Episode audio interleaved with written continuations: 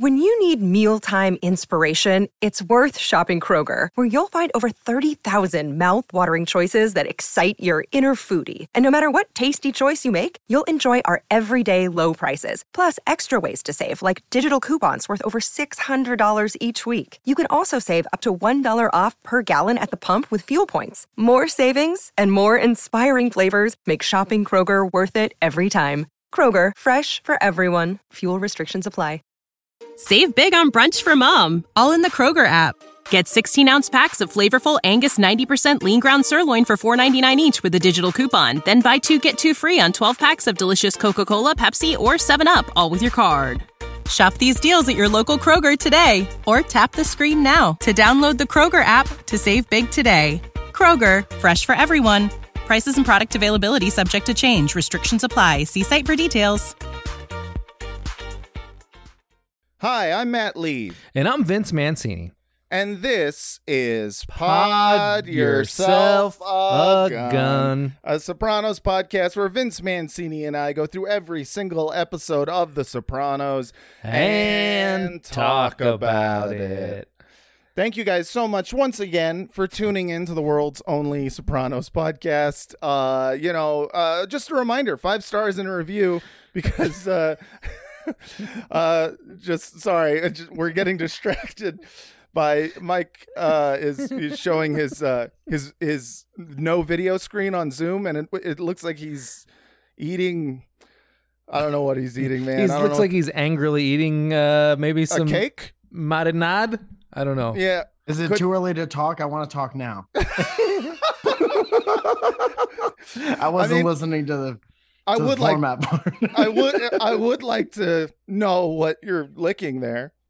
It's birthday cake. It's a birthday. I cake. thought it was cake. Okay. All right. Anyways, give us five stars in a review on uh, the all the you know on Spotify and uh, on the Apple uh, podcast app, uh, and also just start texting your friends our podcast, uh, and it'll just show up uh, in their Apple Podcast app. It's like a it's a thing.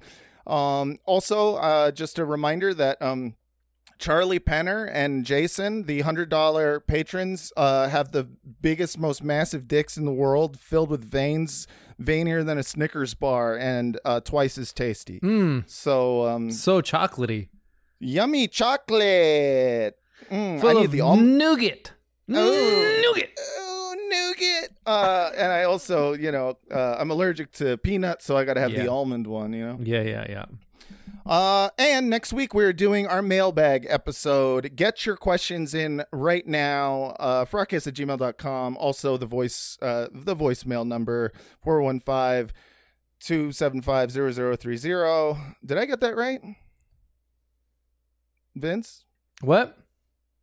I said the voicemail number. Did I get it right? Sorry, I, I dissociated for a second there. You yeah, always it sounded like dissociate. sounded like you did. All right. Anyways, uh, next week. So get all your questions in and do it now. All right.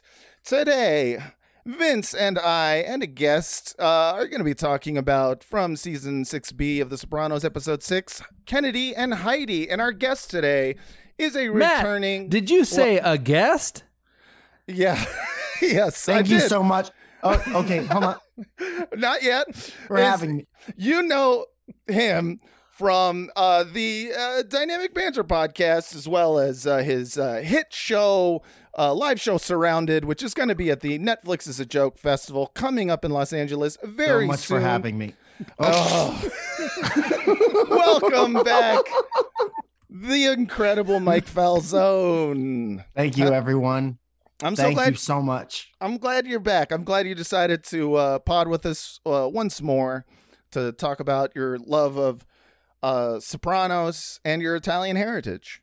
Yes, thank you so much for letting me be here again. I didn't have any plans today, Yeah. and um, I'm so happy that you guys asked me to do this, or I'd I don't know where I'd be. So I want to thank you guys for saving my life today. oh shit. No Yeah. pressure. No nothing, problem, but- dude. yeah, yeah. We're happy to have you on. If you're ever feeling, you know, that way again, just call us up. We'll talk Sopranos with you. We may not pod it, but we could just talk Oh. about it. Well, I'm, you know, like we talked about kind of off air, I'm here for advancing my career. That's right. So if we're not going to record our conversation and make clips out of it or Make whatever, content. Yeah. I'm not super interested. But don't take that personally. No, I'm I just get it, Out dude. here grinding. Yeah, Uh, no. you What gotta is the grind. point? If you're not making content, uh, Yeah. you're you either get busy making content or you get busy dying. Or you're dead. what's- Or you're dead. exactly, Yeah. dude. You either live Yeah. long enough to, if you either die a content creator or live long enough to, Get canceled. uh, to get canceled. yeah, that works. Ain't that the truth? Ain't Ain't it? that the truth? Ain't it the truth? Well, anyways, these these goddamn woke. all right, I'm done. Um, yeah, fucking. Uh, listen, creating content is is a is a great life, and Yeah. there's nothing wrong with it. And I, it's the world's oldest profession. half of say. the reason. how dare you? Uh, we are not prostitutes uh, because no, I guess we are. But I, I uh, half the reason I was excited to talk about um for for Francesca to announce the pregnancy was uh because I was like I got so much content I want to make, and she was Yeah. like, our our future daughter is not content, and I was like, Well- I don't think you understand what this life you chose is about. Also, Right. like I, I- I can't believe like we're almost done with this season. Like we're gonna be done with the season before you have a child, which is a shame because like you could like this whole time you could have been saying extremely racist things about Italians, and then when someone calls you on it, you'd be like, "Actually, I have an Italian daughter." Uh, That's Yeah. true. Yeah. That's Yeah. true. Yeah. It's Actually, a bad my- timing, bad timing, and bad planning on on your guys' Yeah, part. we Mhm. we should have planned it out. Um, what I can say, um, excuse me, uh, but my fetus is a quarter Italian, so you can't say that, but it really doesn't have the. Same, I don't know. You got to say it in the right circles, I think. Also, I want to say congratulations because we haven't talked since then. Congratulations I to thank you, you, and and your your beautiful life partner. yeah, But um, I also want to say that I'm congratulating you, especially on your future content, and not Thank you. necessarily like everyone. It's not hard to make a person. So many Yes. like my parents made a person. easy. Big deal. But you guys are going to have so many likes coming your way, and Mm. I, I think that's really special. yeah, That's the hope, man. That's the hope. I mean, I feel like every time a baby is born, it's just like roll the dice. Is this gonna be an influencer baby or not? You know, is this baby gonna have like the hashtag engagement that you want? That's what I'm You saying. know? That's Yeah. specifically what I'm saying. It's so hard to find like are you putting this in front of the right people with the hashtags? Exactly, exactly. And so I I hope I wish that strength for you at that strength and clarity to pick all the right hashtags. I mean, when, bless, dude. um, Thank you. I, Yeah. I, I, you know, I I want just- you to find the right rat hole to wave your cheese in front of. Exactly, dude. I want to find that rat hole. I want them to eat the cheese. Uh, I want to make those those rats nice and fat. Um, and, and in May general, rats eat the cheese. Mhm. Yeah. May the May rats the rats eat the cheese. yeah, Salute. Don't Yeah. they say that in one of these episodes? they do. They go, "May the rats eat the cheese." uh. That's Ratatouille, I think. Ah, Oh. yes. Yeah. Another, I get Oh. these these two things mixed up. it's- yeah, it's a common mistake. Yeah, they're similar. Um, speaking of which, what is your favorite animal from The Sopranos? That goat that time. Yeah, that goat was really good. That was Yeah. a good. That was a good goat. Uh, also, um, are are you a fan of the? You like? no, you asked a good question this week. That was a good question. Leave it Oh. at that, I feel like. Oh yeah. Yeah. no, ruin it. All right, I like that. That's Yeah. good. I- I never thought about that. Just quitting while I'm ahead. Yeah. That's what I say. Wow. All right. Well, this is not a podcast about quitting while we're ahead. No, this is a podcast about The Sopranos, and we, of course, cannot start the podcast without first playing uh, the theme song.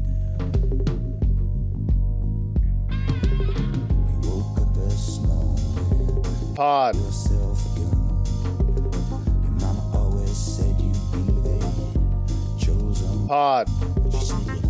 a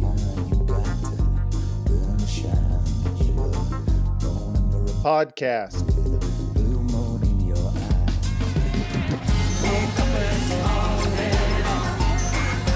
Pod.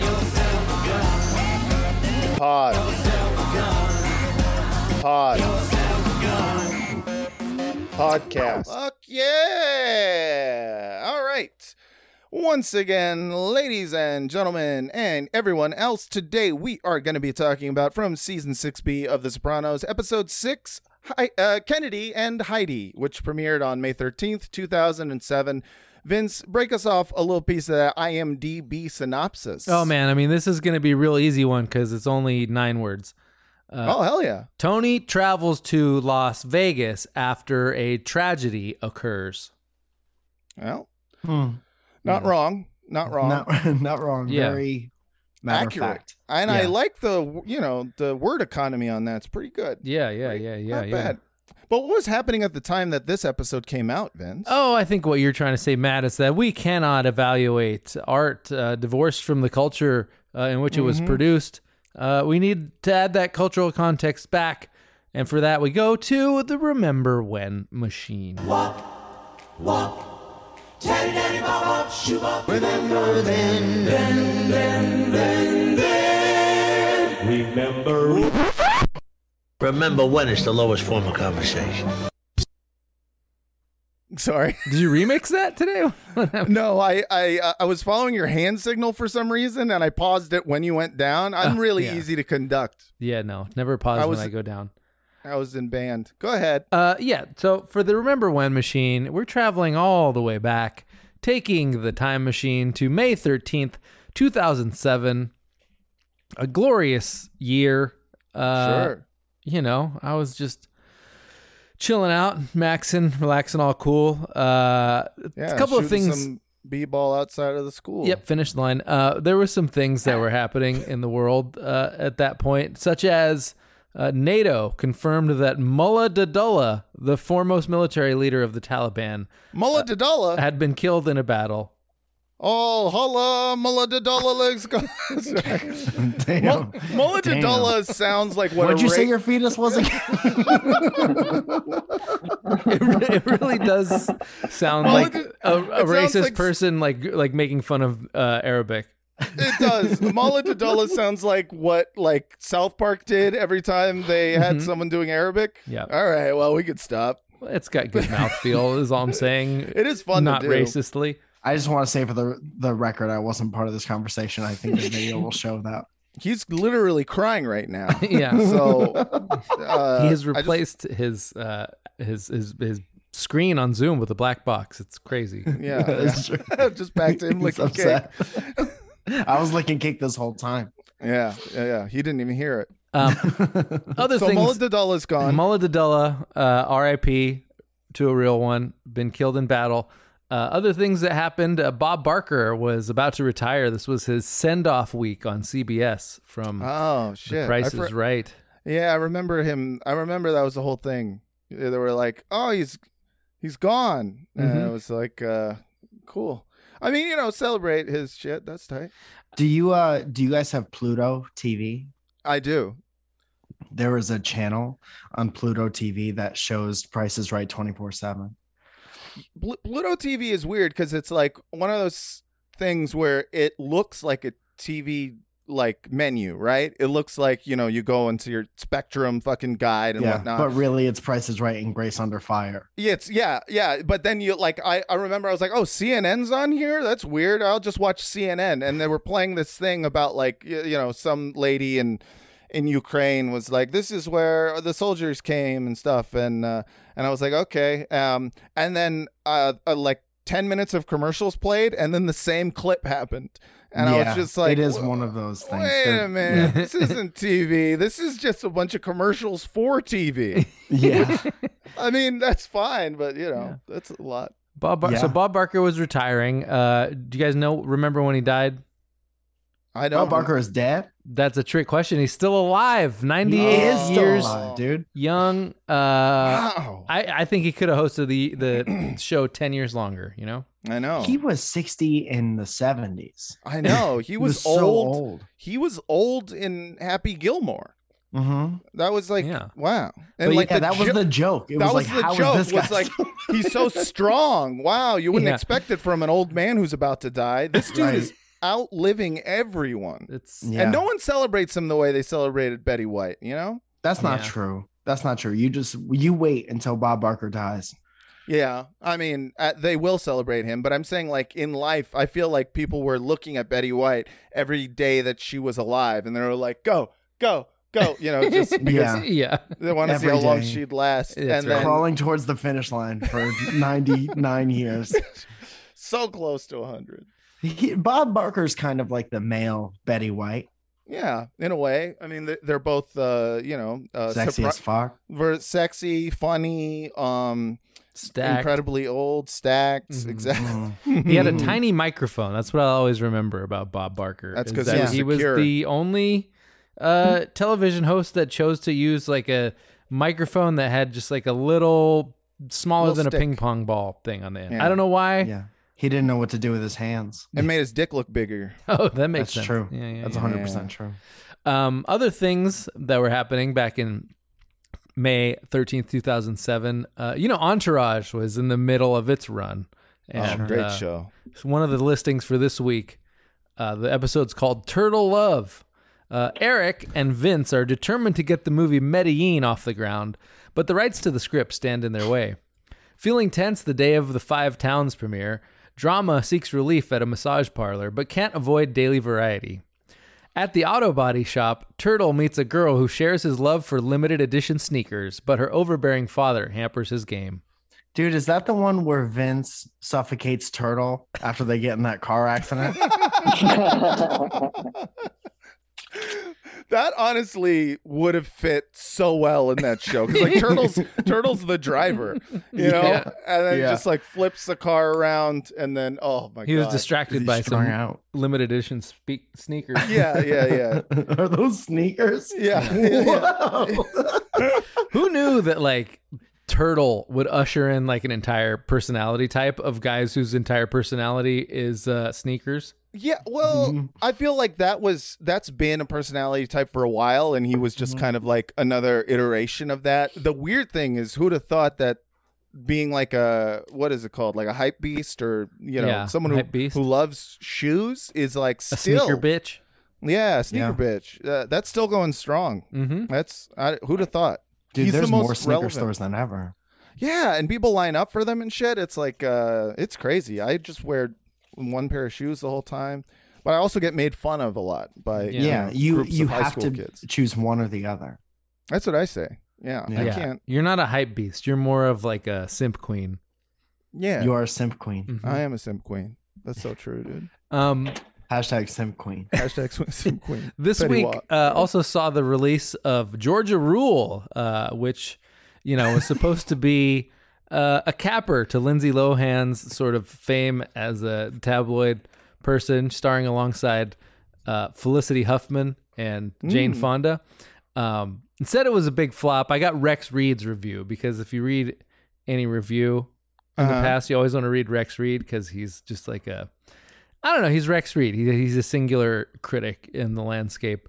Um, Explain Rex Reed. Uh, what, what is he? uh, I'm trying to think of a. Well, I, I guess you would call him sort of like a like a dishy queen. Okay, I was like, He's is that he, guy from Wayne's World who threw the confetti out of the bucket. I think That's that was him. Rip Taylor, who's great. And I know where you're go. Uh, you're confusing Rip Taylor with who's that other? Uh, Rip Torn. No, no, no, no. The the the critic um who kind of sounds Rex like Manning.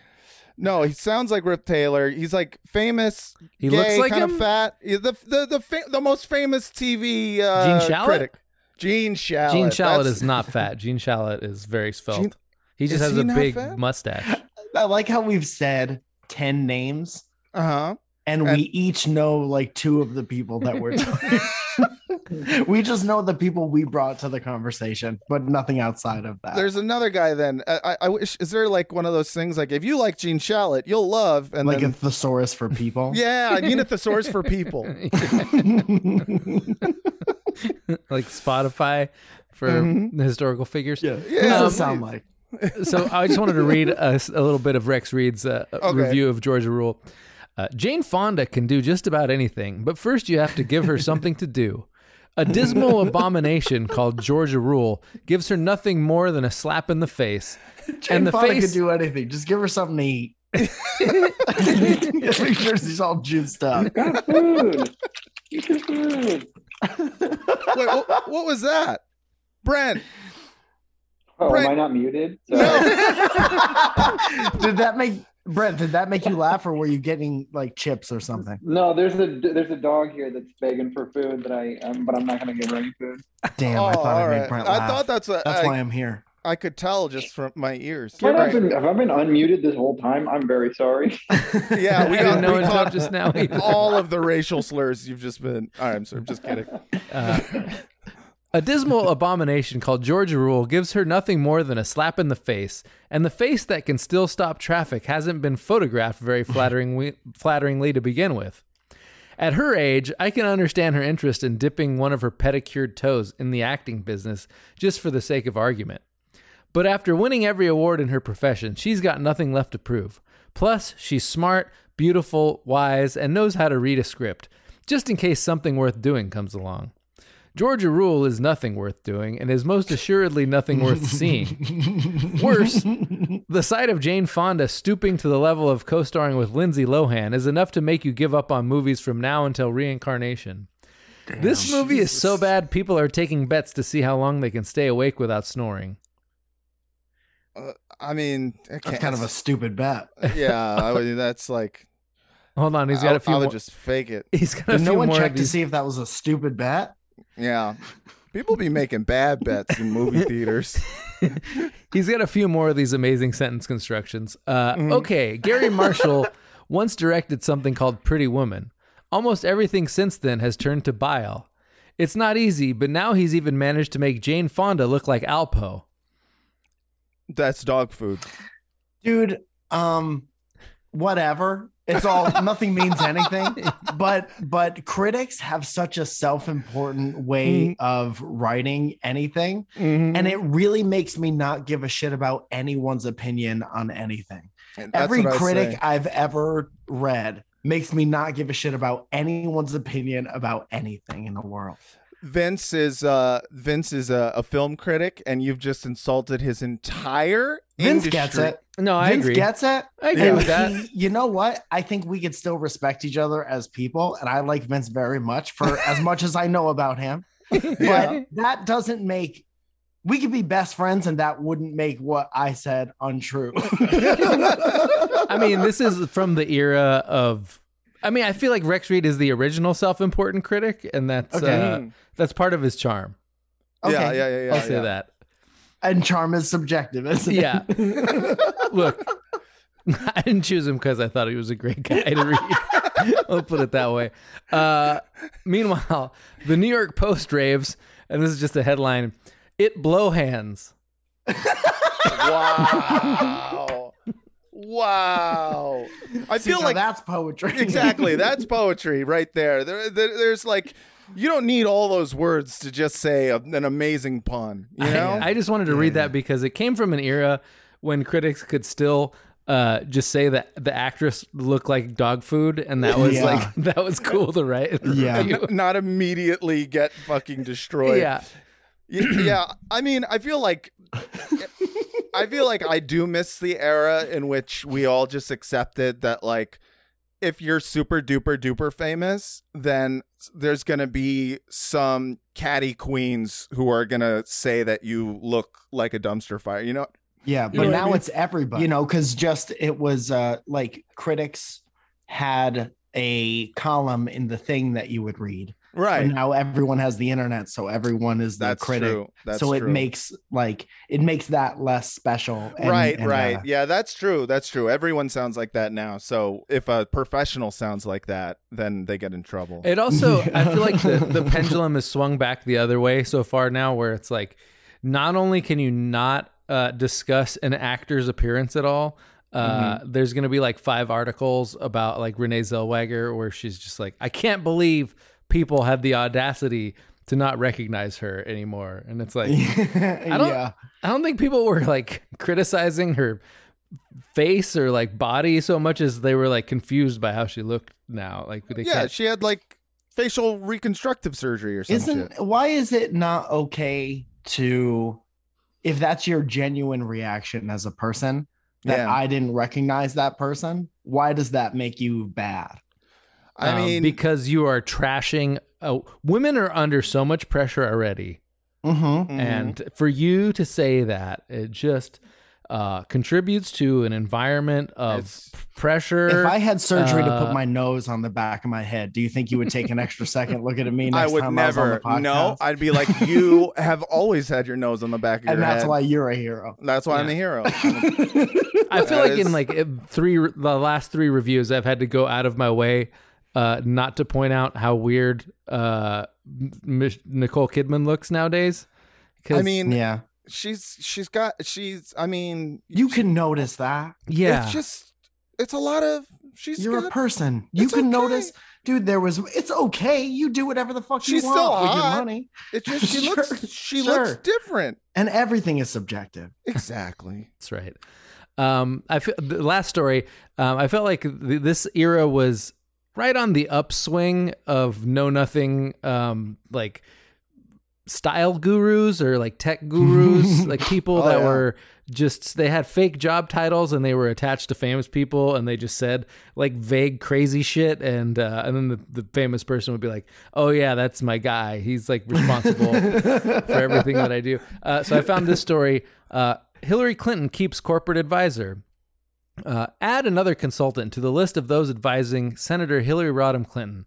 John Kao, a corporate communications consultant who is based in San Francisco and advocates using the techniques of musical improvisation to get the creative juices flowing and leave competitors in the dust. Oh, what? That's Sen- my music improv guy. Yeah, that that could be your job, Matt. Uh, yeah, I know. Honestly, it's like, oh, this is my this is my uh, musical improv guy who just occasionally goes, drop a beat. Dude, she has one guy who follows her around. Like, you seem kind of stressed. You ever listen to improvisational jazz? And what she's up, like, bitch? "You This is stick LA around." Matt. Yeah, yeah, flat, But we flat, only flat have in four- the ass with that cat. I'm Hillary Clinton, and my wife, my husband is Bill. Everyone knows I'll rule the whole world. Dude, she, there's only four seats in the car. And there's like five advisors with her. And she's Yeah. like, "Mm, Jeff, you stay here for now. Yeah, But yeah. I'm the financial, I'm the small business No, guy. I need my Well- singer. Scooby the beatbox. yeah. Get in the car, James. Senator Clinton paid Mr. Kao $70,000 to advise her during her Senate reelection campaign in 2006, but the payment did not appear in her financial filings until the first quarter of this year. No, Lock this is her a, this up. is a Lock front. her up. Yeah. Yeah. Howard Wolfson said that Mr. Kao was continuing to advise Mrs. Clinton without pay in her presidential bid. Uh, He was continually making kind of a trumpet noise. was was continuing to advise Mrs. Clinton on issues of innovation and how America competes in the 21st century market. The two met in 2004 as part of a Defense Department advisory group to help the military think creatively about transformation, leadership, and other issues. Oh, uh, yeah. Mr. You guys have any tanks that turned into big robots? you ever think about that? Mr. Kao, who has taught at Harvard Business School, is the author of Jamming, the Art and Discipline of Corporate Creativity, in which he explains how members of a work team can adapt the principles of improvisational music to collaborate at a higher, more creative level, a oh process he God. calls getting to cool. Oh, I Hell love yeah. it. Nothing cooler. Nothing cooler. it. Than being forced into a conference room and then having someone drop a beat, and then you just go, I'm in HR and I'm here to say it's not cool Yes. when you call your coworker gay. Dude, that's exactly that's beautiful. That's exactly what I was. They're all in the conference room, and he comes. He goes, That's "Why do you think. I'm snapping right now? Yeah. Why do you think I'm snapping right now, Janice?" And they all say their grievances. I don't like Sexual you harassment. Don't clean out the microwave. Microwaving fish. In his Oh. In his transformation manifesto, Mr. Kao suggests hiring a quote chief destruction officer instead of a chief innovation officer. Oh. Organizations, he says, must ruthlessly trash outmoded obstructions to creativity, including quote a confining brand image unquote and quote revered memories of old successes. Somebody nuke these bad vibes. Yeah, yeah. Kill the vibes. Make new vibes in its place. They'll grow like vibe trees, and we'll all Yeah, just- you got to plant a vibe if you destroy a vibe. exactly. It's one for one. I love that. this, Vibes like, can neither be created nor destroyed. There's a finite number of them. That's Yeah. so in the true, dude. I like You that ever- this this person is fucking uh he is of all the people to be advising it's Hillary Cl- Hillary Clinton just like I need a fun singer guy and he's like well you Jeffrey Epstein skip it a bit yum bada dope yum bada dope I skip love it a hot sauce. oh Uh, top movies in the country: Spider-Man Mm. three, followed by 28 weeks later, uh, followed by Georgia Rule, as we've heard. Oh, Uh, yeah. Disturbia, and of course Delta Farce, which I believe starred uh, the Larry, the Cable, Guy, yeah, yeah as yeah, we all know and love. Great Um, the top pop songs uh, in the country uh, were. Nope, that's the top rock song. Uh, top rock guys song know is Larry still the Cable Guy is still "Breath" by Breaking Benjamin. And Breath. yeah, and the uh, top uh, top pop song is still "Makes Me Wonder" by Maroon Five. gross Yeah, all right Maroon Five, man. They were what a treat they were. Mm, yeah gosh, R.I.P. yeah. I'm so sad that they died in that semi truck accident. Damn, dude. At the beginning of this episode. Yeah, just now. Um, well, so that's what was going on They're probably at up the there time. partying with Mullah Dadullah. hmm hmm Uh, Maroon Mulladadella. Um, Mulladadella Five. Chris D'Elia Dadella. All right. Um, we're just having fun now. Uh, okay, so that was what was going on. Now let's get into the uh, the episode. Vince, you read the wonderful synopsis. Uh, you know, nice and short. Well, unfortunately, my synopsis is a little bit longer. um, and Sounds uh, like fortunate, something fortunate to me. Well, we'll see. Uh, I feel I feel like a real fortunate son right now, Matt. Isn't that right? nope, that's not it at all. Two, three, oh. four. Four. Some folks were born made to die in a car. All right, here, like, so dumb. All right, here it is. Ooh, you eat the gabagool. Sorry.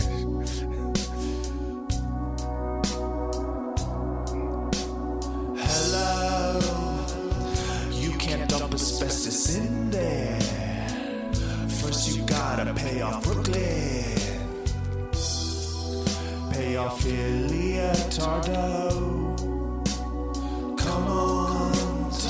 comfortably numb. I know old, but Chrissy's acting strange. He looks like he's on cocaine. Yeah, bitch. Relax. He just needs to change the station first to the Departed soundtrack. Tony yells and Chrissy swerves. Yeah, bitch.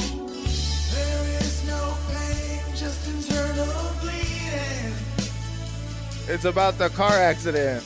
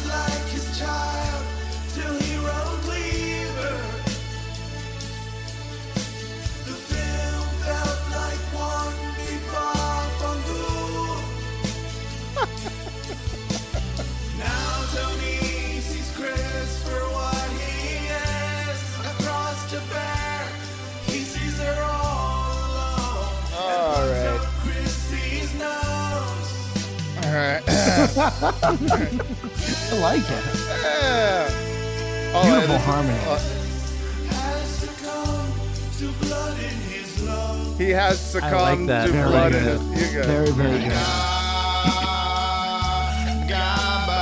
All right. Well, so that was that was the uh, Bada Beast story. You, of course, can listen to the whole thing at the very end of the episode. That was what happened. I've always I- said Pink Floyd songs, the perfect length uh, to parody because they're they're so short and punchy, you know. they're, dude. I just really wanted to do it. It's such a good song. I feel like I like I just wanted to destroy something beautiful, you know. I thought it was great. Thank you. Tremendous. Thank you. Um all right. So, let's get into this episode first with some general thoughts of this episode. Vince, what did you think? I mean, I feel like they're they're really starting to tie up loose ends, uh, Yeah. and they did a pretty wonderful job of it. We've been watching Christopher's downward spiral for most of the season, and Sure. uh, what a death scene! I think that was pretty brilliant on most levels. Uh, you know, and then you got Tony's weird sojourn to Las Vegas. Uh, sure. His fucking ayahuasca vision quest. I mean, yeah, yeah. I Look, love that. Look, before the the show is gonna end soon, so David Chase has got to get his Buddhist bullshit in there somehow, That's true. and uh, he's gonna do it, whether it takes uh, peyote buttons or not. yeah, yeah, I agree. Uh, uh, Mike, did you like this episode? Yes, very much. Yeah. It's hard for me to to not like a Sopranos episode, and I haven't watched that many of them. I think last time I watched was last time I was with you guys. Mhm. So I've been, you know, skipping around. You feel kind of detached from the long arcing storylines, but it has everything a good Sopranos episode has. It's like Yeah. the crazy drama, Mhm. and then the things that are like laughable, and has the Mhm. you know goofy uh henchman Yeah. one liners. It has Good- everything. it's got good jokes. It's got good death. Asbestos. It's, It's a got a fireproof episode. It is. That's right. It's got a, a, a, a symbolism with asbestos, all sorts of shit. Yeah. Um, I too love this episode. Uh, I remember first the first time I saw this. This is around the time that I actually, I think, um, started watching the show as it was coming out. I think Mm. I, I don't know. It feels like because I, I have a very like distinct memory of sitting around and watching Chrissy's death scene and going like this is a dream sequence or something right Mm. like this Mm. is there's no way this is real and and i kind of i kind of loved that it was real because it was uh it made it seem like the entire weird dream sequences that they've had throughout this entire series were made specifically for this moment so you would think there's no way this can be real Mm. there's no way this can be real and then to have it actually happen i was I- like damn I think they're doing, I, you know, we could say they're doing an art with the direction in this, but it definitely Sure. has a slightly different look than uh, other Sopranos episodes. I've noticed, I noticed that there's about, uh, like, it first it starts in the car scene with Tony and Christopher. Like, they're shot a, like slightly closer up than they usually frame them. Mm-hmm. Sure. And that sort of continues, like, to Tony and, uh, Tony and Melfi when they're doing the therapy scenes. Yeah, it's yeah. like they have the normal soprano shot, which is them framed from about the waist up, and then there's Right. like an extra one where it's just chest up, which they haven't really done in past episodes that I've noticed. So oh that's I, I didn't even i didn't really notice the specifically why it looked and felt um off kilter but i think Yeah. that's a decent explanation So I don't know if they were trying to do an art where they're like, oh, we're getting uh, you know, further inside these characters as they as they go along, oh shit or if it was just uh, accidental. nah dude that was probably the art they Mhm. probably were doing art Mm-hmm. that's I that's choose to what think about it like that as well. li- I like to think about the art. Um, so we open with um, this asbestos storyline. Um, a trucker uh, is uh, attempting to dump asbestos at uh, a dump, and then he's told uh, Which- he's not he's not allowed to dump there anymore. Which I feel like is part of the uh, final episode push to really remind you that these people are not good people. Like he's really trying to hammer it home, whether it's AJ or Right. Tony or even Carmela a little bit. He wants you. If you Yeah. leave with one takeaway from the show, it's that uh, these They're are not bad. good people. This is not a victimless crime in any way, shape, or form. Right, He just- is actually dumping carcinogens in the water supply. Right, yeah. Just dumping asbestos wherever and like the biggest like issue that they have around it is um who's going to get 25% of the take as opposed to Yeah. like like all the COPD and cancer that's going to spread wildly because uh some construction people wanted to cut corners. Um and it's also I don't know, it feels a little bit like again another art. It's like um I- mean, like half of it is just remembering that at at its core, the whole like New Jersey Mafia's like biggest money making grift at this point was the money they're stealing from uh from trash from waste management. And so they're bringing you back to that, but then also asbestos in general. If I'm going to put on my symbolism cap real quick, Mm, um, mm. like Would you say it's like a rot at the heart of the American uh, dream? Dude, that's exactly that's right. Wow, It's- it's that's that, crazy. It's that rot. Oh, wait, wait, let me do that again. Would you say it's like a rot at the heart of the American experiment? Uh, oh yeah, absolutely. I like that take better. Yeah, yeah. because you said experiment. Uh, That's right. But no, I think it's like um, you know, this is uh it's this weird uh kind of I don't know, esoteric ticky tack crime where you're kind of like, okay, who the fuck cares about it's not it's not like flashy and cool, like, oh, Mhm. we're gonna steal a bunch of diamonds or whatever. Mhm. Um, but the consequences of just getting a little bit of asbestos in your lungs is ginormous. It's a giant Yeah. cancer, and that it cancer affects is so many other people. yeah, and it's that rot. It's uh, you know, it's that rot at the. Oh, so like the, it rot like cancer rot, rot body. like it's inside your body. You know, Oh, I okay. Mm-hmm. got feelings about art.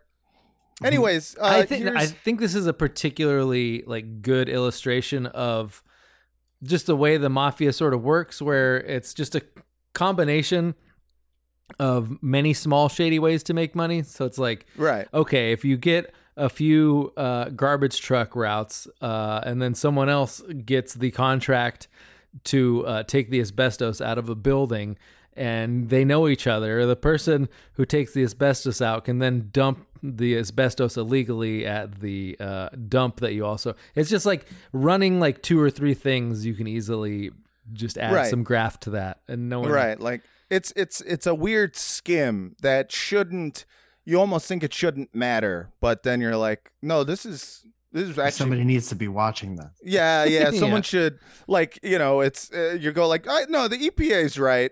it's like it's like uh, a show like you know that has to do with like criminals and crime. You always you forget that like there are some federal agencies that are correct, and uh, the EPA is one of them. Uh, and yeah, I have a clip of just the uh, uh, asbestos scene. Stop dumping! What does matter? Lower your, lower your bed! You can't dump here anymore. You need to talk to your boss. Always we are dumping here. Caballero, put the shit back in your truck. What? That is huge job. I really do love Big Russian, uh, you know, like uh, garbage man. Yes. What is matter? Like, I don't. I know it was written that way, is I think what I'm saying, and I enjoy. They're like, okay, so you're, you're like a Russian immigrant, and you're fucking, you're just saying you don't even know And English, the bro. and the actor is like Russian.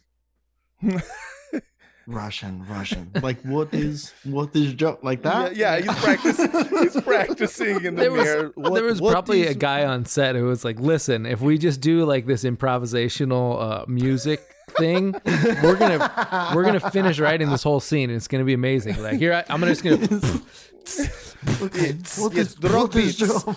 yes, yes. This is huge job. What Dude, is all I kept thinking when they were um when they were dumping all that stuff is every in game in the universe, everyone in that scene is dead now. Right. The Yeah, kid eating the sandwich, everyone without any kind of protection on, they're all dead. Yeah, that kid eating the sandwich was was uh I mean that's more symbolism, dude. It's like do you know Mm. what's in your your food and in your air? And it's asbestos and it's like it's the mafia, bro. That's what's Yeah. in it. he The was like, "Hey in- man, it's in all of us. you're getting asbestos all over my microplastics. Trying to eat over here." Yeah. you um so then uh we cut to uh Tony and Chris are meeting at a you know wherever their meeting spot is near the Statue of Liberty. Uh and uh they're meeting up with Phil and Butchie and he's saying like, "Hey, you know, if you want to dump asbestos, uh you got to pay me 25%." And they're arguing about it and they they kind of leave on bad terms. Um and it's funny cuz this is a silly you know, a silly little thing that's to have big big consequences later uh, in the series for the last few episodes. Um so as Tony and Chris are driving and they're just talking about like how whether or not they should meet Phil's number, um, uh, you know, Tony is saying he doesn't want to because it's terrible precedent, and uh, Chris is saying you should stop and smell the roses, uh, and he calls um, what is he calls Phil the uh, the the flying ointment, which is Yeah, a nice yeah. malapropism where it's just like He's the like the flying. he's the flying ointment. You know. well, that's the fly. It reminded me of when uh, my coworker uh, years ago used to say, "That's the catch twenty two of it." To everything that was not a catch twenty two. uh, It's so a double sided 22. That's a double sided twenty two of it. Oh, she, she she also used to say, uh, "Being that it's May" instead of "Be that as it may," and so I feel like it, it just. I love this level of malapropism where you go the flying ointment. Um, was meanwhile, also my favorite wrestler back in the day. yeah, yeah, the fly. that is a great wrestler name. That is a really good. He's greasy. He's He's jumping real off stuff. slippery. Yeah. you just can't grab him. No, Every time you try to do a suplex, he just slips through your It's like fingers. trying to grab just onto tough. Vaseline. You know what it is. He's like those those uh, you know those tubes you get at like Spencer's Gifts. You can never hold them. Mm-hmm. You know what I'm talking about? Uh-huh. The you ever- flying ointment can never be caught. Did you ever I fuck like one that. of those, Matt? I I uh, I would have, but it had a um. It had these little plastic fish in them that had Oh. like sharp fins. yeah, you so want that. I You, was know, like, you want a I don't nice want. soft fish's mouth. Yeah, exactly. I don't want to, you know, get my dick cut with plastic fish. Mm-hmm. Um anyways, uh meanwhile Chris keeps changing uh the song over and over, keeps changing the like the channel of uh, the seems, radio. He seems agitated. He seems He like seems he out of it and agitated. So twer- yeah, tweaking on something. his like the agitation seems very coke like, but the rest of his affect, like coke, strikes me as like a hyper focus drug, and then Chris's problem in this whole scene is that he's like very distracted and half only half paying attention to everything.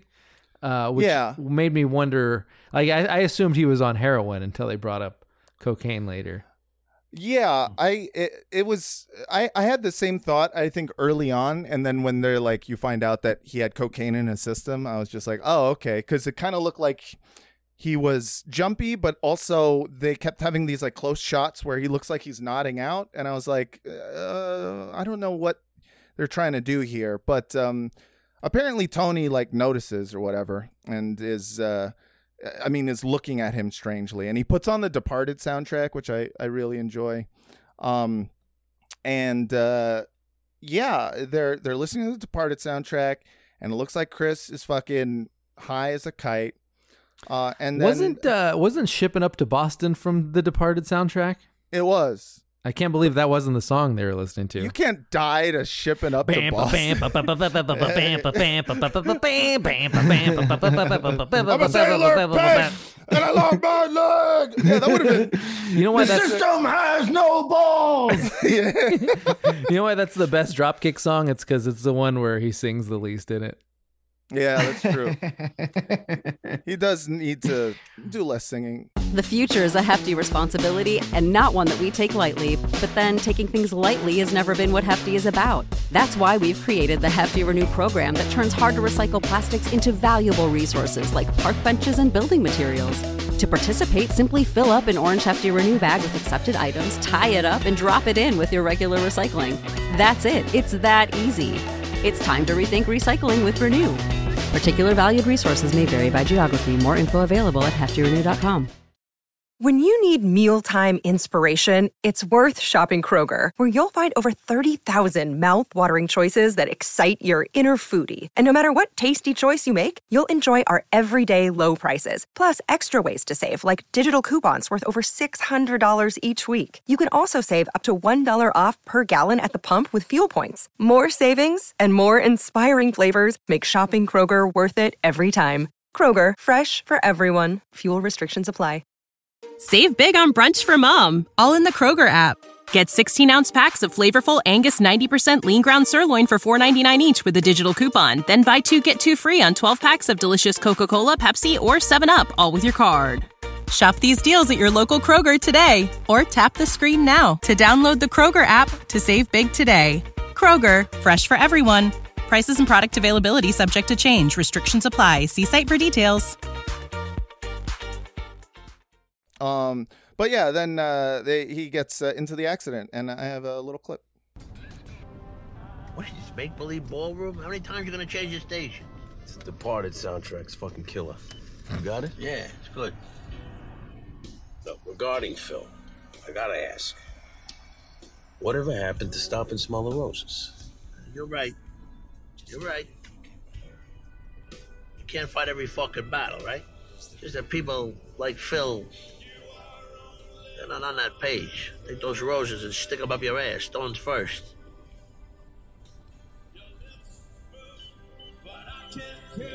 This system's got no balls. Watch the road.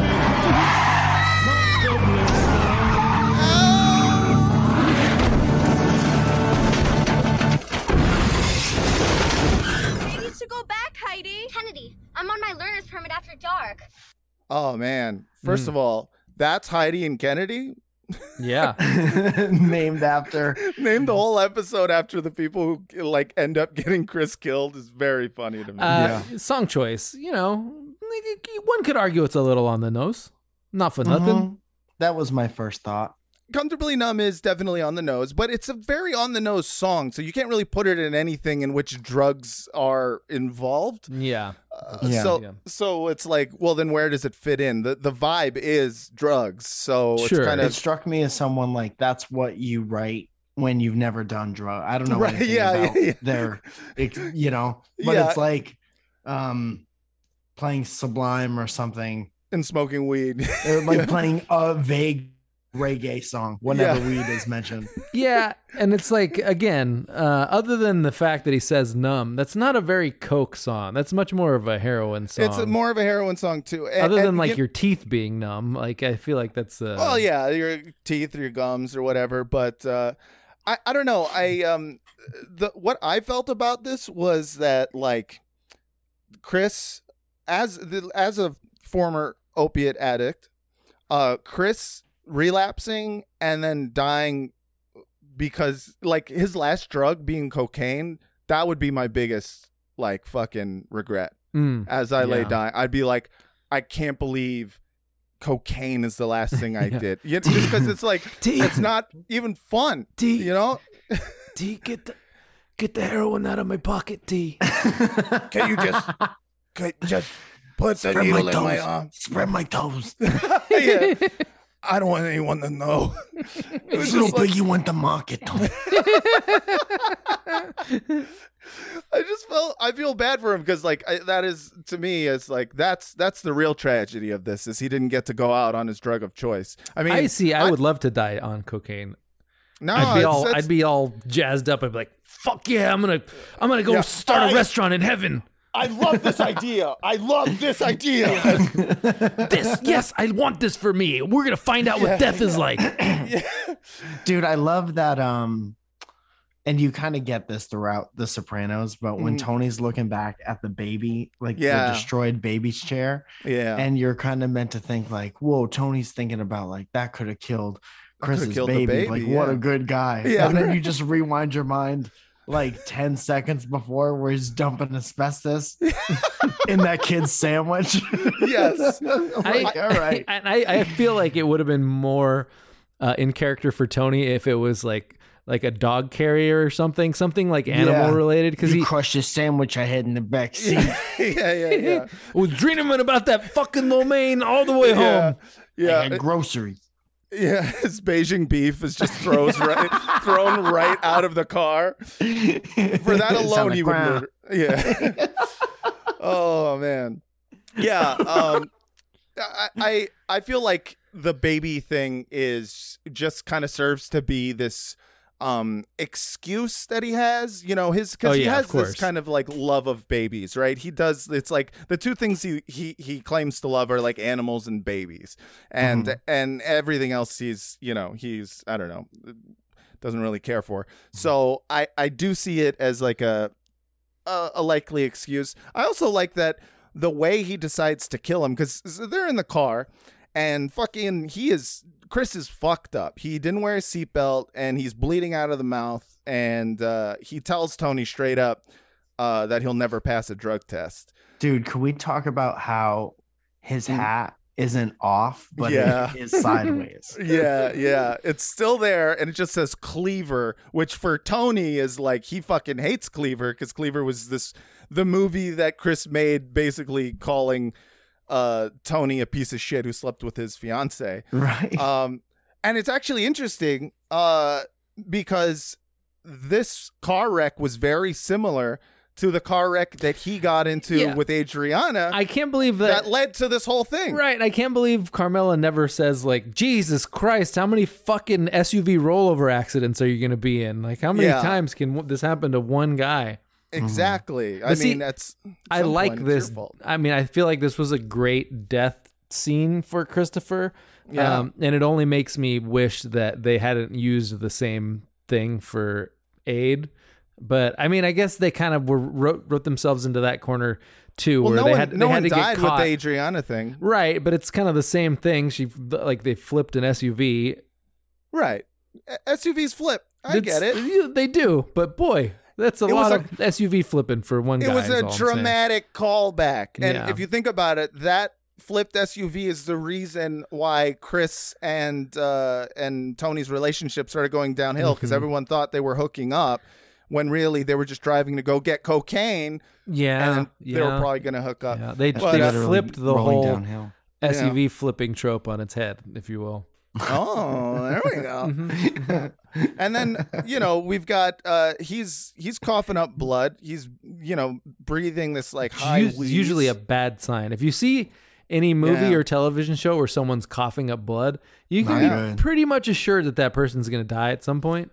yeah. Right. When you got that subdermal hematoma, you know that shit. Fuck you. No, no one ever just like coughs blood into a handkerchief and then is like, "Boy, I really need to buy a humidifier. I'm getting uh, And then that's really that's all they that's all they say for the rest of the thing. Yeah. It's so dry What's here it, in blood? Albuquerque. Oh, that was weird. Whoa. that was weird. They oh just boy. never get back to it. Yeah. oh yeah and uh, so he ends up killing him uh, and the way he chooses to murder chris i think is is uh, particularly important because he he plugs his nose so that he will drown in his own blood Mhm. yeah. and like first of all uh, i gotta hand it to tony i'd have never thought to do that I mean, not perfect nice. crime. I mean, he's he's the most mad he could possibly be at Christopher because Christopher has not only endangered himself, but he's almost killed Tony and uh, symbolically ha- is putting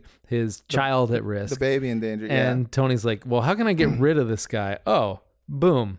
Uh, I can. I, I, in my mind, like I remembered him strangling Christopher, and I was watching the scene, being like, "How does he get away with like strangling the guy?" Because they would see the marks on his neck or whatever, and then I and then I Even forgot that he just pinched his nose. Like, But even still, he calls 911 and then Oh, he's like, yeah. come quick, there's a car accident. Plus, there's bloody fingerprints on this guy's Yeah. I was just wiping his mouth a little bit. Don't worry about it. Oh, and his nose is always like that. I mean, him getting killed by his nose, like for for Chrissy, that's just insult to injury because that's the mm-hmm. one thing he's the most sensitive of is everyone making fun of his nose because he has a big one, and that being his literal vulnerability in that moment is like, oh, that sucks, dude. I mean, also he's he's coughing up blood, and then like it looked like they gave him a broken nose, and I was kind of thinking like, if he had a broken nose, you probably wouldn't need like cover, like just blocking his nose. Probably wouldn't do anything because he probably Well, can't. you- he already can't breathe out of that if he's got a But broken would nose. you but- would you be thinking that at that moment, like, uh, would you think like, I wouldn't have thought to plug his nose to kill him.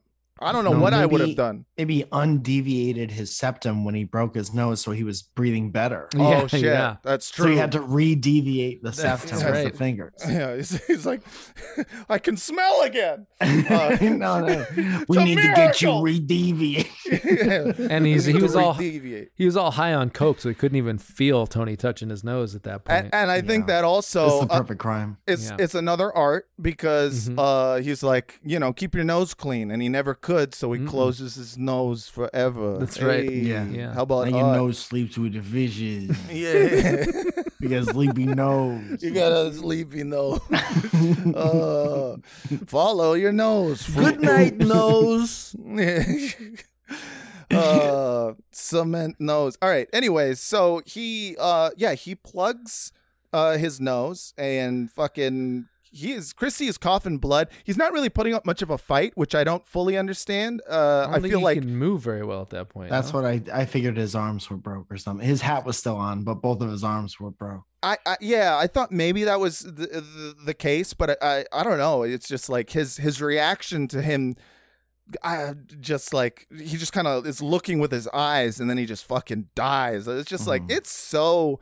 It's so cold blooded. The look in Tony's eyes when he's doing it too is just like, "Fuck you." It's Do you just, notice he gives like he before I understood the whole story because like I Yeah. said, I'm just coming in the middle. Yeah. He gives like a little millisecond smile. Yeah. And I was like, why is Tony so horny about killing Chris? And then you learn about, you know, the burden and stuff like that. So Yeah. it's like a, more of a relief for him. But I thought that as on the nose and over the top as I thought some of the stuff was like the comfortably numb. And I thought Yeah. like the girls talking was kind of corny. Yeah. And as soon as I'm in my head about like, is this sh- whole show cornier than I remember it Yeah. being? And then they give like the just the smallest split second of like a little smile, and then Yeah. uh kind of realizing why he did that. I'm like, Yeah. oh, this that's why Yeah, it was yeah. like a good show. Yeah. The- it- yeah, because it's like the incredibly, I don't know, it's weird to say, but relatable emotion of like, um, I am enjoying like this. Something bad happened to everyone else. This is bad.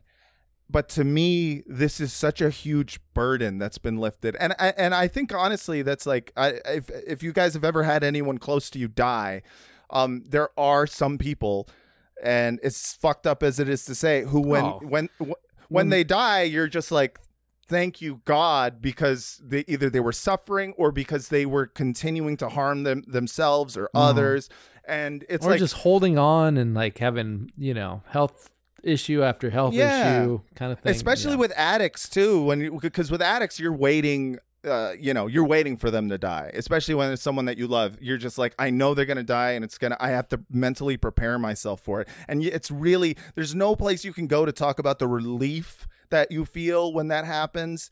Um even as as like horrible as that sounds it's like there is that's a real thing. Or not even like an addict or or somebody who is a bad person, but sometimes people just breathe weird. Yeah. Or they walk stupid. You know how when people just like kind of walk stupid and you're like, or God, they eat loud wish that guy would get They hit eat by a loud. truck. Yeah, yeah, yeah. And then when they die, they're like, "Well, this is a bummer for sure, but at least I'll never hear." I have to Nom, nom, nom. At least I'll Yeah. never hear his nose whistle anymore. oh my god now i'm just sitting around thinking like these are all things i do and francesca is she's gonna she's she creeps in from the side.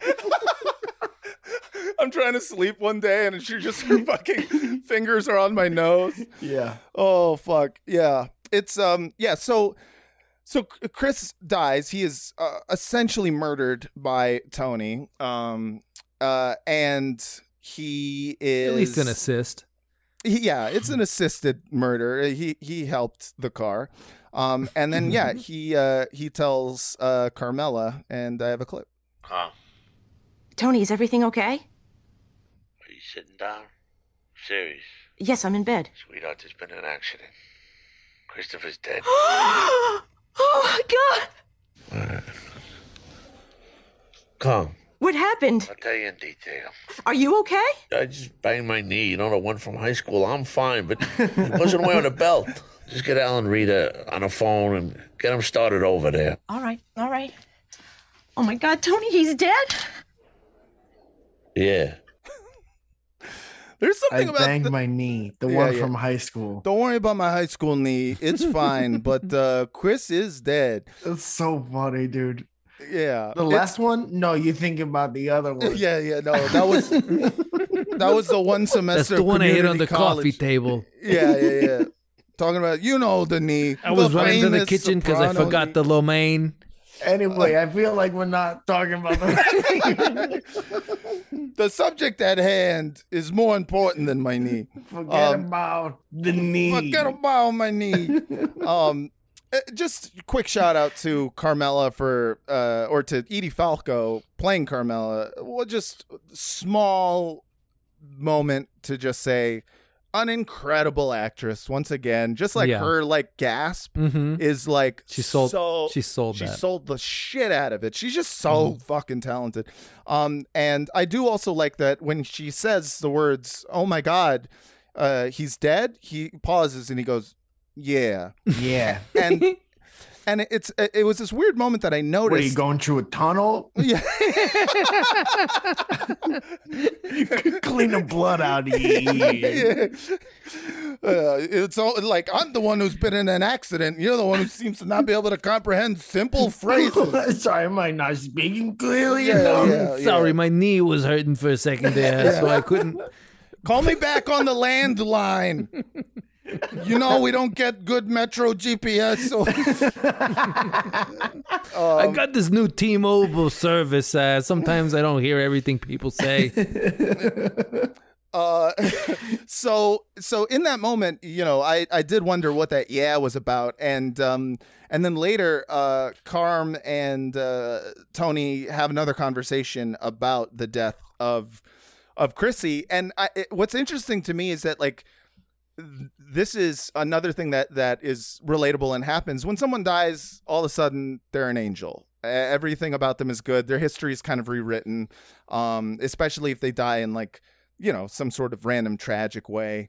And uh and tony is just very annoyed by that because like for him like all of chrissy's faults are a very important part of like why he feels like they're an important part of who he Chrissy was, and so for him, he's just like we all remember this guy's a piece of shit, right? So he just Yeah, keeps trying to can't say it that remind people Yeah. that he's a piece of shit, and he's trying to find anyone who can relate to him Well, on 'cause like he won't open up. Like he he can't be the first one to say that. Yeah, okay. Technically, I was a little bit relieved by that because Yeah. it would like implicate him because he actually killed him.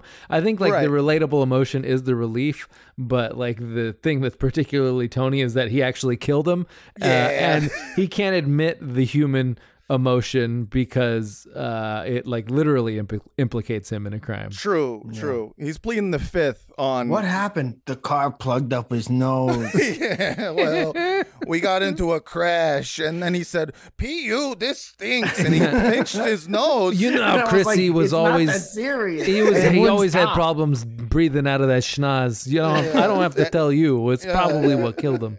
yeah. Anyways, he His nose went to sleep. system. His nose just stopped working at the last moment. It's a tragedy. Yikes. Uh, but yeah, I have the clip of Carm and Tony talking. When I, when I called you uh, that night after the accident, you asked me, "Oh my God, Tony, he's dead." Yeah. When I thought I picked up a twinge of relief, What? it just seemed like I don't know. How could you even say that? You don't even know what you're talking about. Okay, good. I'm wrong. Maybe if you did pick up something like that, maybe it's because I was relieved that it was him and not you. I don't feel bad about that. That makes sense. No, no, no. You're not getting what I'm saying. Yeah, no, that's good. That's that is good. You felt relief for that, but also a little bit for the fact that he's dead.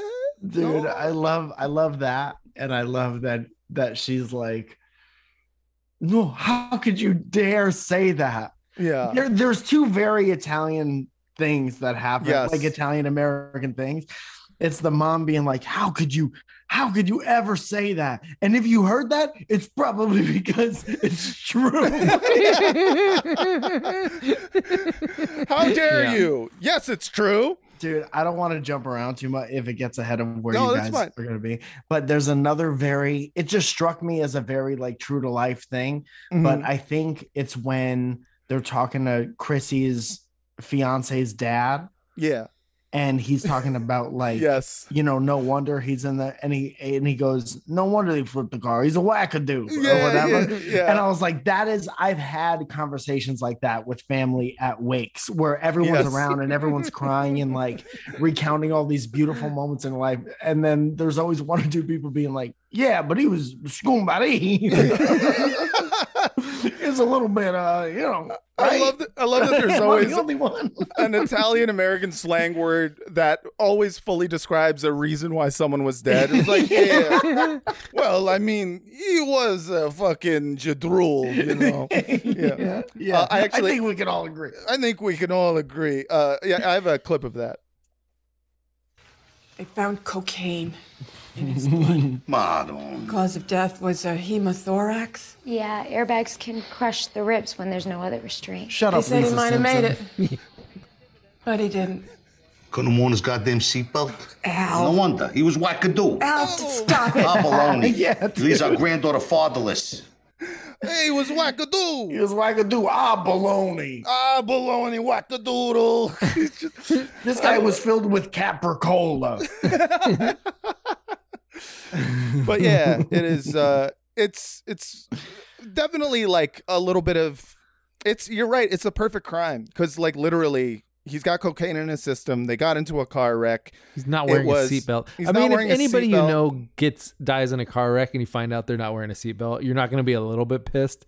I'd be a little Uh, bit pissed. Like, what yeah. the fuck are you doing? Yeah, Hmm. it's just a very simple thing to do. You do it at the beginning. Um, but Dude, uh, yeah. there was always that friend who would be like, What what are you kidding? Some people only survive a car wreck because they were completely ejected from the car. And I was always like, Yeah, yeah. doesn't that that doesn't sound better? Yeah, that's go it. through the windshield Yeah. And out of the car. That sounds like that's like I need that to happen to me so I can stay alive. Yeah, Some Like, people, people always have a dumb shit reason. Like I, I remember, I like I said something on Twitter the other day about seeing somebody. my- One of my favorite things is when you when you drive by some guy on a bike and he's got like a super expensive bike and he's got all the spandex gear and like the fancy uh, Mm-hmm. sun uh, sunglasses specifically made for bicycle riding, and then they're not wearing a helmet, and you're Yeah. kind of like, what the fuck are you spending your money on? Like, if you're riding a bike, wear a goddamn helmet. Like I ride It's my like, bike. I want to the be number slippery like a seal. Yeah, and, yeah. uh, and then but I want to still die. As soon as you say that, there's five people that are like, um, actually, if you're more likely to die from internal injuries The on a bike, worst. And Yeah. studies Um, studies show that people pass closer uh, to bikers that are wearing helmets. Uh, Oh, the it's like, goddamn worst. Jesus Oh, I heard that if you get a car accident, if you get in a car accident with your seatbelt, you could actually get decapitated by the seatbelt. Then you got to go through your whole life without no head. Yeah. You remind me of how much I hate um uh I'd rather die than go through life without a head. I would be so embarrassed. yeah, everywhere I go, I'd be like, "Where can I put this? Oh, do you have a coat rack for heads? Um, you got a head rack in this. you gotta." uh, you you remind me of how much I hate um cyclists on the internet because they have a particular uh culture of like telling you that you're wrong about uh anything that comes to a bike like wh- wh- like Sean Bradley was recently uh in a bicycle accident that left him paralyzed um and the entire cyclist Twitter said it was not a bicycle accident he was hit by a car and they should consider that a car accident. It wasn't the bicycle's fault. And I'm like, he's paralyzed. why are we yeah. why are we quibbling? How's this helping? How How's is this how's- helping? who's this conversation helping? But as Who's soon as you for? say like, Like, if I'm this- riding a horse and a plane crashes on me, do you say I died in a plane crash? Yeah. I don't think so. oh, anyways, that's just every community online is bad. Toxic fandoms all around. Yeah. Um, so there's a there's a brief funeral scene um where we there are actually two funerals going on simultaneously. Um, there's Chrissy's funeral that's happening at the exact same time that Nucci Gualtieri, Paulie's mom, dies as well, and they hold the funeral on the same day, which is just yeah.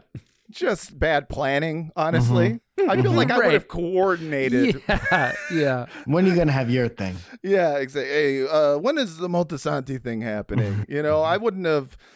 I don't know. uh, Unless is it, is it like Italian custom to just do it after three days, or what's the? No, it's the don't know. Jews that bury the dead right away, isn't it?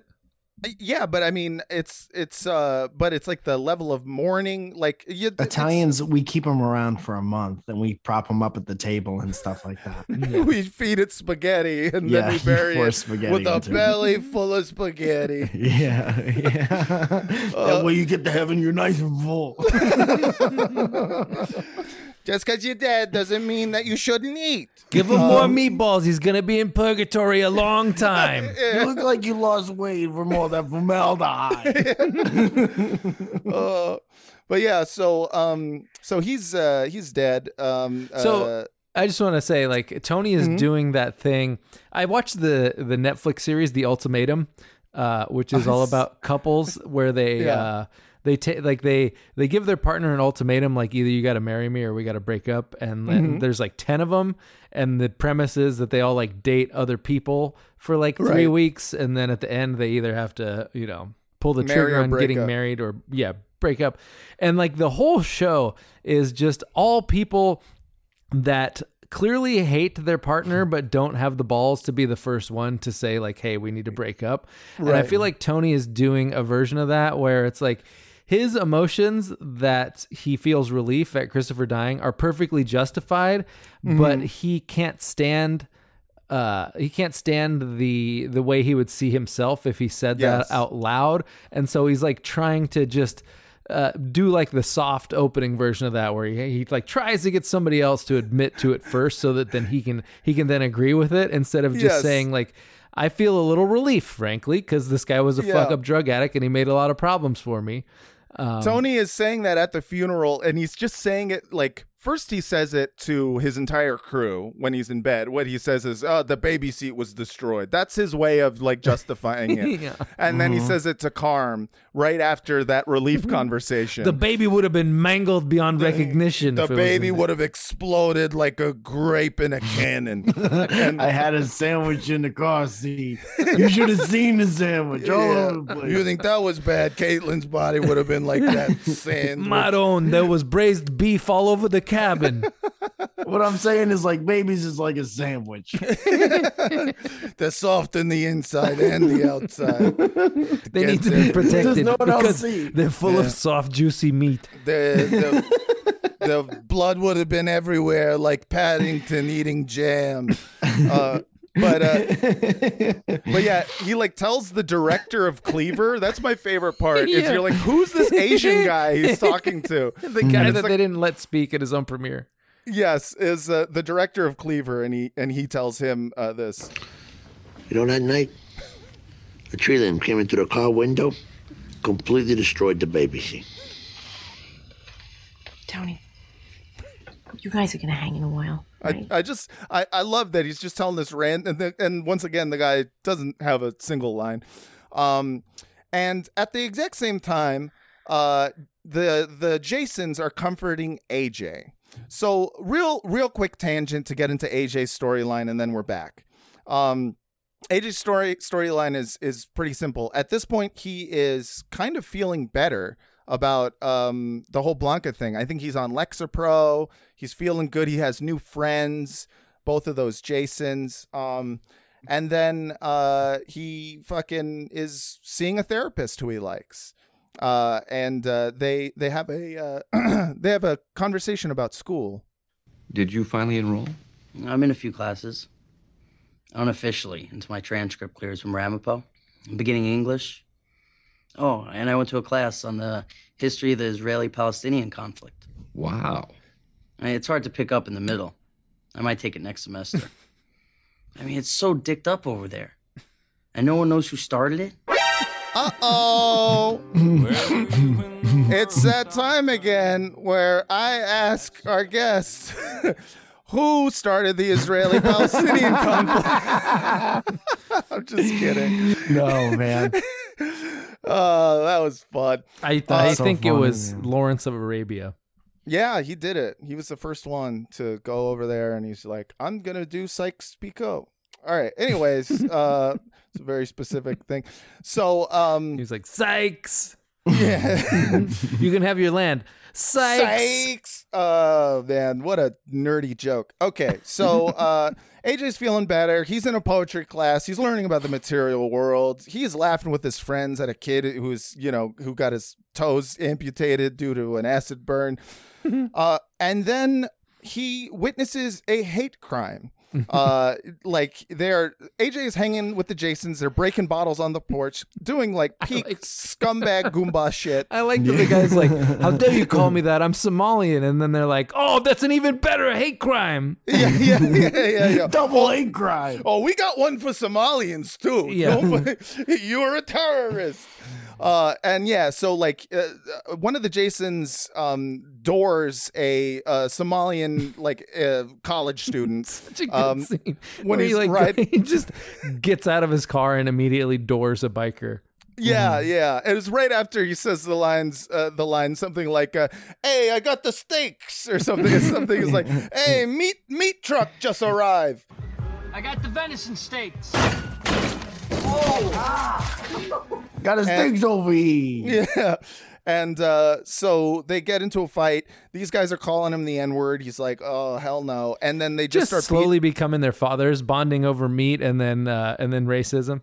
Yeah, and uh, and AJ finds himself like basically helping these guys commit a, uh, a hate crime. I mean, he's sitting back and just watching it, uh, kind of like awestruck. And then he is back in therapy, and he's very upset. And um, it's uh, again just another amazing AJ kind of like ma- mania scene where he's just back and forth. When he's sad, he's happy, he's sad. Yeah, and, I don't uh, really get him. I don't really. Well, get he's him. pulling a Tony in this, which is that uh, he can't actually say the thing that's bothering him, so he's got to like blame it on. Oh, you know, it's just I look around and the death of the American dream. uh, Right, and it's right. Like, no, that you just you witnessed a hate crime, but you don't want to yeah, talk why don't you take some part. accountability, you little piece of shit? right. At the very least, it's like you be vulnerable enough to admit you're traumatized. you Yeah. know? Mhm. And uh, and he's not, and it's a great scene.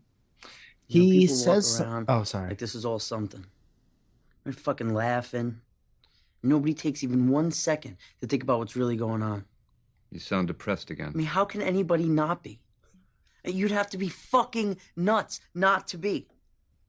I mean, you'd have to have your head wedged so far up your ass that all you could see is your own stupid face. That's the one. What specifically are you talking about? I mean, everything is so fucked up. I mean, why can't we all just get along? Oh no! Oh no, AJ! you little confused piece of shit. Incredible.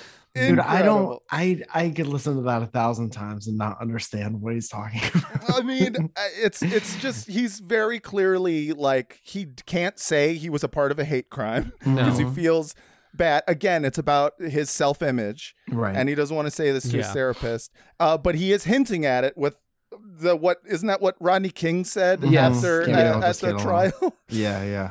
oh, it's just very. Oh, I hate the. You you need to have your head so far up your ass, all you see is your own face. Yeah, your own stupid See, oh, face. So is your is your where is your head? Is there a Yeah. mirror inside yourself? yeah, would you be seeing your face? I mean, you'd have to like have a mirror. You'd have to come out of your own mouth and see a mirror, or Right. I maybe mean, I don't yeah. think I heard one word in this episode after that because I was just thinking about the what he could have mechanics possibly meant. of seeing your own face if your head's far enough up your ass. yeah. You Like, would do you go through some kind of portal? your you eyes. turn you turn into Thurman Merman, where you're like, how would I, how would I drop right. myself on my own head? Yeah, yeah. Damn it, are you fucking with me, kid? Yeah. that's like Uh, a perfect like cokehead line because I feel like people that are on coke, uh, like they can't think laterally enough to, you know, understand like create a good metaphor, but they pick Mm-hmm. one metaphor and they just have to keep like doubling down on it. Like, oh, you would have to have your head examined. Oh, you would have to, and then he says like five more things that mean the exact same Right. thing. Yeah, you have to keep the logic going, or else you lose the thread of your own anger, uh, which I love This guy couldn't hit a broadside of a barn if his head was so far up his ass he could see his own face. But Uh. you, he said you could get a better look at a T-bone steak if you stick your head up a bull's ass. But Wait, how does this go? You gotta Yeah. wake up pretty early in the morning to see my face in my ass. I see my face up my own ass more They times say a before penny 8 a.m. saved than is most a penny earned if you got your head in your ass. It's too far to see the pennies that you have saved nor earned. Anyways, hate crimes. anyway, what are we talking about? What are we talking about? Um, so Pe- that's people eight- on the stimulants just get lost in the forest of their own metaphors to the Sure. point that they completely Sure. lose the thread. yeah. Um, so back to uh, Tony's storyline. Um, wrapping it up, Tony is he's tired of having to pretend he's sad. So uh, he he sees Kelly, uh, Chris's you know widow, uh, breastfeeding a baby, and immediately gets horny, and then calls uh, his Vegas connection to get a Yeah. private jet to take him to Vegas. I love that. That's the impetus. Is he sees a baby drinking breast milk, Yeah. and he's just like, I know a bro know- that's got some big tits too. yeah, yeah. I can You- be baby for a little bit. yeah, yeah. Hey, Mama Milk. Um, and so he flies over to Vegas. Um, he's you know doing his usual thing he's been doing all season, losing money at gambling. And then he goes to visit this. I, I think it's a, a prostitute uh, slash Chris's ex Gumar, someone we've She's never seen before. I think we have seen her before, didn't we? I know. I mean, I, mean, I don't remember. I don't did- remember her. Didn't Chrissy have a party with her, uh, like in in Vegas, where he's like, Oh. "Oh, those tits, Maron." Oh, oh, I don't. I, I, I don't remember that. But That sounds that's- like him. It does sound like him. that's, that's what Chrissy would say. Um, but uh, yeah, her name is Sonya in the episode, so maybe. Oh, I guess yeah. No, only one episode according to IMDb. yeah, I, I I didn't recognize her, and she's particularly beautiful. I mean, she's a gorgeous person, and uh, and Tony goes to to visit her to uh, kind of tell her like, hey, by the way, Chris is dead, or at least that's like the the pretend reason. The real reason seems to be that uh, he wants to fuck some someone that Chrissy used to fuck. Mm. Um, because I think like he never got to do that. I think is part of the because there's two women in the series that uh Tony wanted to fuck but couldn't. Uh, who fucked Chris? One was Adriana. The other was Julianna Margulies' character, uh, Julianna Skiff. So I feel like he's like, Chris is dead. I really just want to get his sloppy seconds in Mm. in remembrance. Um, Right, to pay respect. to pay respects exactly uh and then so uh tony has sex with her and i think the other reason that sh- he came there was because he knew that Tony, he knew that uh, Chris and her had done peyote before, and he really wanted to do peyote, which Mhm. is such a random aside. I think he just wants to go on a vision quest. Uh, oh, there's the baby.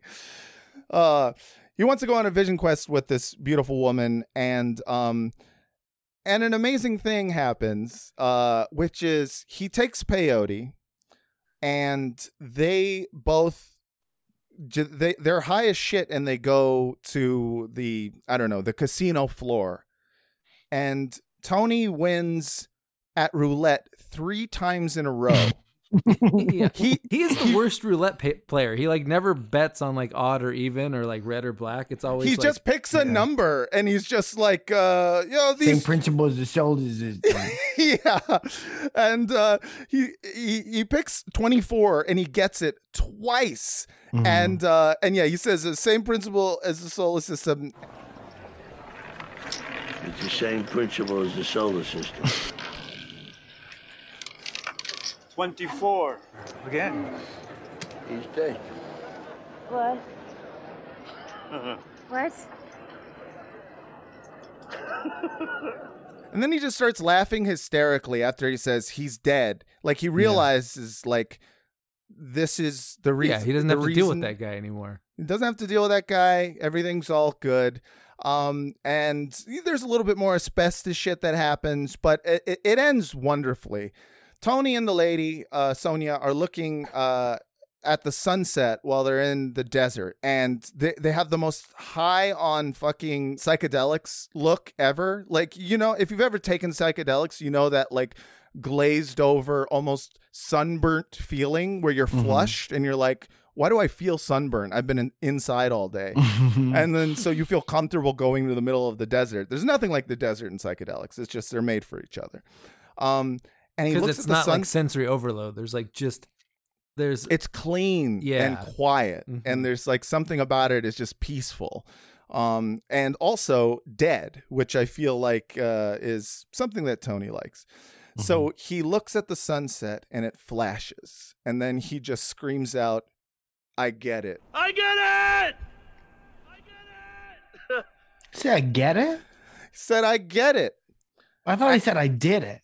Oh no, no, he says, no, "I he get it." understands the universe now. He understands Oh. the ah. universe, dude. He the the sun flashed in his eye and he saw the face of God and he said, "Oh." And he probably doesn't know what he got, but he knows it's like a, a total psychedelic thing where you at some point just go like, "Oh man, I never thought about it, but like we're on the earth." right, And like when you're thinking about that when you're on psychedelics, that's the most profound shit you've ever fucking said. uh, But then afterwards, you just being on Earth doesn't feel as big as and as important. But right, uh, where's off? I do love that he at that moment was just like, I finally put all the pieces together, and So and- happy for him. And what he gets, it seems to be, is uh that all he had to do was murder his nephew, Yeah. and then I'll everything tell you what he Solved gets all comeuppance. Yeah. Solved all his problems. yeah, it all worked out. And uh yeah, so that is the end of the episode. And I would have to say that if I were to give this episode a letter grade, and I could give it any grade, um, I think I'd give it a B plus. Yeah. Vince, what would you give this uh, episode? Yeah, I mean, look, it's tough to grade. We're we're in a s- we're in unprecedented precedented Sopranos territory. Where like we're actually we're tying up storylines. Mm-hmm. Uh, th- there's a lot of stuff happening. We had a really excellent bookend to uh, the Christopher storyline. You're holding Um, your baby right now, and this is the cutest shit I've ever seen. The first thing he did was grab the microphone, and the second Yeah. thing he did was grab the windscreen off of the microphone, and now he's back to grabbing the microphone, and I can't. Could you just explain to him that plosives are no good for podcasts? Yeah, tell him about hard peas. yeah, he's I mean, about if the hard he's, piece. I like that he's learning podcasting this early on. Um, but yeah, I think uh, tough to grade, but I I would have to give it a solid B plus. Solid B plus. All right, that's a good grade. Uh, Mike Falzone, what would you give uh this episode if you had? To You know, I had it at a B, Mm. and then I saw, you know, the part of sex where you finish at the end. Oh Yeah, yeah, yeah. that's my Um, favorite part. Tony did that so funny that it bumped it up to a B plus. oh, the leg kick after he came. He's like a was- Yeah, little yeah. baby on his back, Yeah. like Yeah, just yeah, trying yeah. to, just having a great time looking at a mobile. He's an overturned turtle, just going. "Oh, God!" And, yeah, he comes straight gabagool in that scene, and it is it, it is very amazing. It was thick, very thick funny. rope, thick ropes of mortadell. Yeah, Yeah. very thick ropes. He's just- also so good at having sex with all of his clothes on all the yeah, time. Yeah. yeah, It is. It's impressive because I feel like, you know, I'm I- I've never been of his size, but I imagine if I'm of that size, I'm like, it's a whole thing to take all my clothes off. Yeah. Pants are made with a I'll hole. unbutton it, but that's about it. yeah, yeah, yeah. There's a hole for easy access. It's a whole Uh, thing. Yeah. But uh, yeah, that's a solid B plus episode of The Sopranos and a solid A plus episode of Pod Yourself a Gun. Mike Falzone. Oh yeah, so good to be here. Oh, right on cue. Mike, thank you. Thank you so much for coming back on Pod Yourself a Gun. I loved being here. I love you guys. This is uh thank you for giving me an excuse to watch the show. Thank you for coming on. Where can people find you on the internet? Uh, all over the internet. If you could spell Mike Falzone like it sounds, then you could find me on the internet. Yeah. And uh, I'd love for you to come out to a crowd work show. Just just some point. imagine you're seeing a bad calzone and you're like, I give this calzone an F, and then that's, I don't like that. I don't like that joke, and I'm offended by it. but if you want to come out to my crowd work show, it's the first Friday of every month at the Hollywood Improv. Matt, you've been on it. You I've did a great on- job. I had a great time. It's really fun. Check out Surrounded. Check Yeah. out Dynamic Banter. Check out everything Mike Falzone does. Thank you, Please, buddy. It's please. been a pleasure. Thank you for having me. I love you guys very much. Love you too, doggy. Love you. Big yawn from Brad. Uh, Vince, we gotta we gotta do the, the finish up the ending uh, call Okay. outs. I'm just you running do it out with of, the baby. I'm running out of things to give him to hold. To, to he- Give him the at- microphone. He's at the, the baby stage where you just have to give him different things to hold to keep him from being upset. He's doing Uh, great. All right. Patreon.com slash Frotcast for all of the bonus episodes. The $8 tier gets you a shout out. Vince, we only have one shout out. Oh, thank God. week. I Yeah. mean, not thank God. Everybody should. No, we need more shout outs, Yeah, but you need- are holding a baby currently. Yeah, yeah. Um, okay, it is Sean Slattery. Oh wow. What's the name of John Slattery's character in Mad Men? Uh Sterling Cooper. This Drake- guy's. We're gonna call this guy the Silver Fox. Silver Fox. All right, I like know, it. John Slattery. He's a Silver Fox. He's Sterling. All right. That's yeah. Which is also silver. That's also silver. Uh, yeah. So um, that is not enough eight dollar uh, patrons for this week. Um, and I'm deeply ashamed of my piggies for not uh, upping to eight dollars. Um, and so please do that. Patreon.com slash frotcast. Frotcast at gmail.com for all of your questions, comments, and concerns. Vince, what is the Google Voice number? 415-275-0030. All right, everyone. Thanks again so much for listening. And until next time, don't stop believing. Hello, you can't dump asbestos in there. First, you gotta pay off Brooklyn,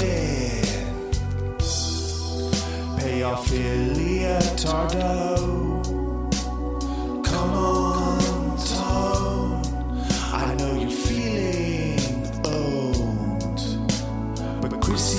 Chrissy's acting strange. He looks like he's on cocaine. Relax. He just needs to change the station first to the Departed soundtrack. Tony yells and Chrissy swerves.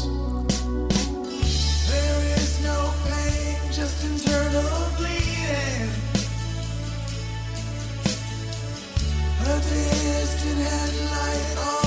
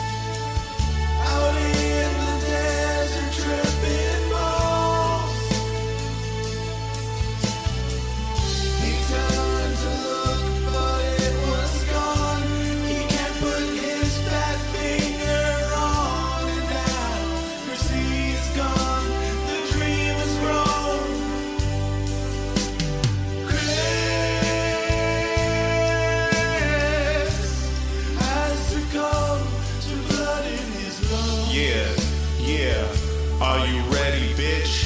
Yeah. Uh. Yo, what up, bitch? My name is Ellen Mack. I flap, flap, flap in that ass with that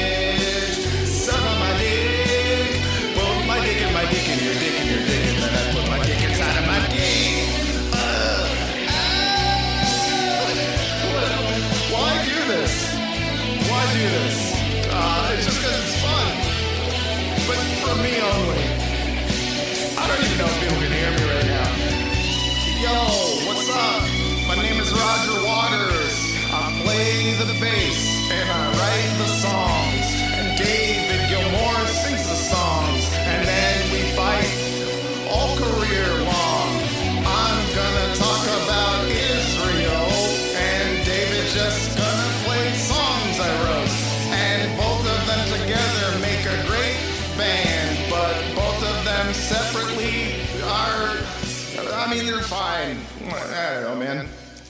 I wish they would be friends, though. I wish they would just make up, because, like, motherfucker, you guys are old. What are you gonna fight forever? All right.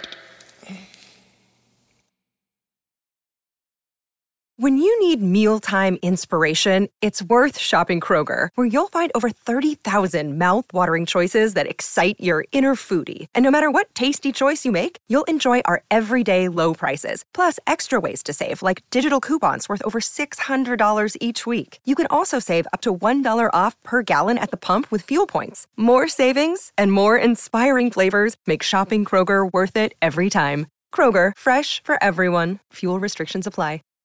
Save big on brunch for mom, all in the Kroger app. Get 16 ounce packs of flavorful Angus 90% lean ground sirloin for $4.99 each with a digital coupon. Then buy two get two free on 12 packs of delicious Coca Cola, Pepsi, or 7UP, all with your card. Shop these deals at your local Kroger today or tap the screen now to download the Kroger app to save big today. Kroger, fresh for everyone.